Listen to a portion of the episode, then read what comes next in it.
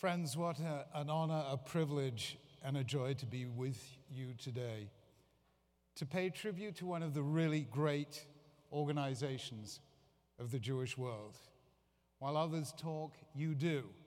While others curse the darkness, you light a candle. Your work has been outstanding in Jewish social services, in helping to build Israel, in campaigning for Soviet Jewry. You've been legendary. You touch more Jewish lives than any other organization in the Jewish world. And the proof is, you reached out to me with the wrong kind of accent. I'm not sure why you reached out to me. You might have heard I was a Lord, so you thought I was from Downton Abbey. I'm sorry, but I wasn't. But I thank you for the generosity of your embrace. I salute your outstanding work, your incredible chairman, Michael Siegel, your CEO, Jerry Silverman, the whole amazing team that keeps this organization at the forefront of the Jewish world. And I give you a lovely blessing, the traditional blessing that Moses gave his generation. May God's Spirit, His Shekhinah, live in all you do. Friends, your theme today for this conference is The World is Our Backyard. I have to tell you, the world today looks exactly like my backyard a mess. But there is no better place to start putting that right than here. And I want, as you look forward to this future, to share with you one simple idea. What will be the buzzword that people will associate with the 21st century? The answer is globalization. And for everyone else, that is the newest of the new. But for us, as Jews, it is the oldest of the old.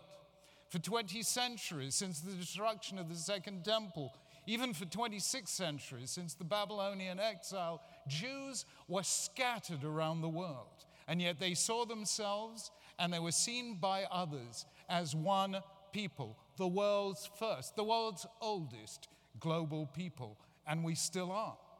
I remember when I first became chief rabbi 24 years ago, long before the internet was really functioning, we went as part of the, it was then part of the British Empire to Hong Kong, and they presented me with a challah cover. There was nothing special about this challah cover except that it was designed by a Russian Jew living in Jerusalem, manufactured in China, distributed in Hong Kong. For everyone else, it was a challah cover. For us, it was the global Jewish people. Yet ask yourself, how did this happen? How could it be that before Facebook, Twitter, Google, a global people was even possible? Jews had none of the normal accompaniments of a nation. They didn't live in the same land. They didn't speak the same language of everyday speech. Rashi spoke French. Yehuda Levi spoke Spanish. Maimonides in Cairo spoke Arabic. My zeida spoke seven languages, all of them Yiddish.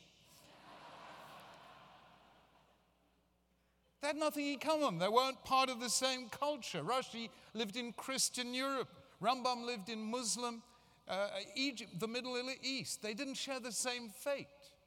While the Jews of Northern Europe were being massacred in the Crusades, the Jews in Spain were celebrating their golden age. In 1492, when Spanish Jewry was expelled, the Jews of Poland were enjoying their rare spring of tolerance. So, what made them a nation? And the answer is a simple idea, one simple idea, as fragile as a feather, yet stronger than steel. It was this Kol Yisrael Arevim Zeh Bazeh. All Jews are responsible for one another. As the Mechilta de Rabbi Shimon Bar Yochai puts it, all Jews are ish echad, beguf echad, like one person with one body. Echad mehem lokeh, kulam margishim. When one Jew is injured, all Jews feel the pain. And I remember when I first saw the power of this idea. I used, as chief rabbi, to make every year a television program for the BBC. And in September 1999, they asked me to make it in Kosovo, where the, NATO, where the NATO action was just coming to an end. I went and I interviewed the head of the NATO forces, General Sir Michael Jackson, the other Michael Jackson, not the moonwalking one. And he said to me, I, I, was stunned by this. He said to me, We owe your people a great debt. I said, How? He said, There are 300,000 refugees coming back. What is the sign that life has returned to normal? The answer is when the schools open on time. Your people are running all the schools in Pristina. They made sure the schools opened on time. When I left him, I made inquiries how many Jews are there in Pristina? The answer came back nine. How was it that nine Jews in Pristina were running the entire country's educational system? The answer is if, you've got a, if you're a Jew, you have a mobile phone. It was invented especially for the Jewish people so we could yachna together. And here it is. You get on a phone in Pristina, you make a few phone calls, and there is the joint, there's World Jewish Relief, there's Israel. All of a sudden, you got the whole Jewish people coming together in Pristina to run the schools. That is the power of Kol Yisrael Arevim. The human brain is small, yet it is the most powerful computer in the universe. Why? Because of the number of connections in the brain the number of synapses, neural pathways. The Jewish people may be small, but we are hyper connected. And that is what makes us great. So, that is my challenge to you. Take the Jewish community in America and build those connections around the Jewish world and make it truly a global Jewish people. Now, you might ask, how on earth do we do that? Given that we are so divided and fragmented and disunited as a people. Religion, Judaism, that used to keep us together for the past two centuries, has divided us. Israel, which always united us, now sometimes divides us too. And the answer is very simple. For us, disagreement isn't a problem, disagreement is what it is to be a Jew. Yesterday in Shul, we read about how Avram Avinu argued with the Almighty. So did Moses, so did Jeremiah, so did Job. On every page of the Talmud, you find Rabbi X arguing with Rabbi Y. I once did a public conversation with the Israeli novelist Amos Oz. He began by saying, I don't think I'm going to agree with Rabbi Sacks about everything, but then on most things, I don't agree with myself. Elie Wiesel once said, God created human beings because he loves stories. I say, God chose the Jewish people because he loves a good argument. Friends, what we need is not agreement. Don't worry about agreeing. We disagree better than anyone else in the world. What we need is not agreement. What we need is Kol Yisrael Arevim Zeh Bazeh, that feeling that we are all connected to one another, we're all responsible for one another.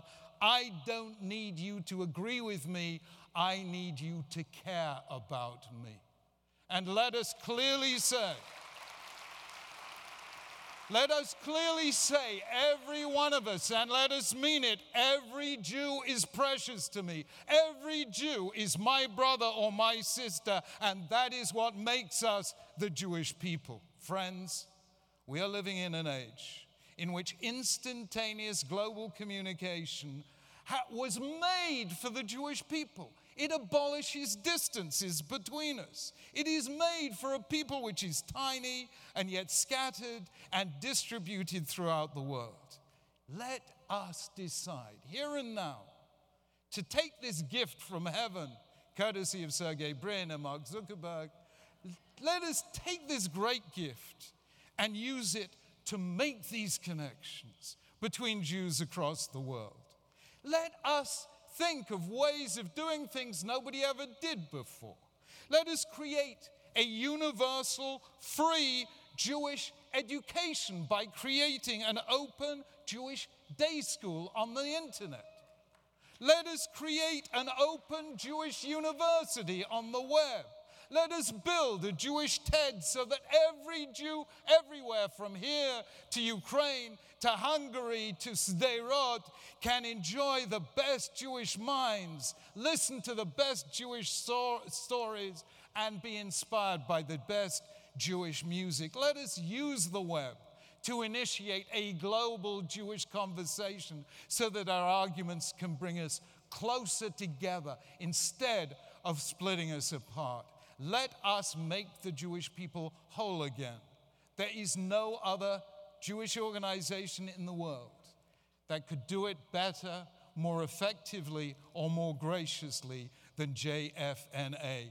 And I say to you, go out and connect the Jewish world. Friends, I know we have problems. We have many problems as a people. We have Israel isolated, anti Semitism in Europe, the Pew Report, etc., etc. But I tell you, with Jewish ingenuity, you can solve even the most seemingly insoluble problems. And I'm going to prove this to you by telling you a story, one of my favorites, and with this I end. It is set in 1947 when, as you remember, relationships between the British mandatory power in Israel and the Israelis, the Jews, was not great. How can I put it? It wasn't great in 1947. And uh, Chaim, who's a Moshavnik, is caught by the British and imprisoned in Akko for gun running for the Haganah. He is sitting there in the British military prison, and his wife, Chenya, writes him a letter.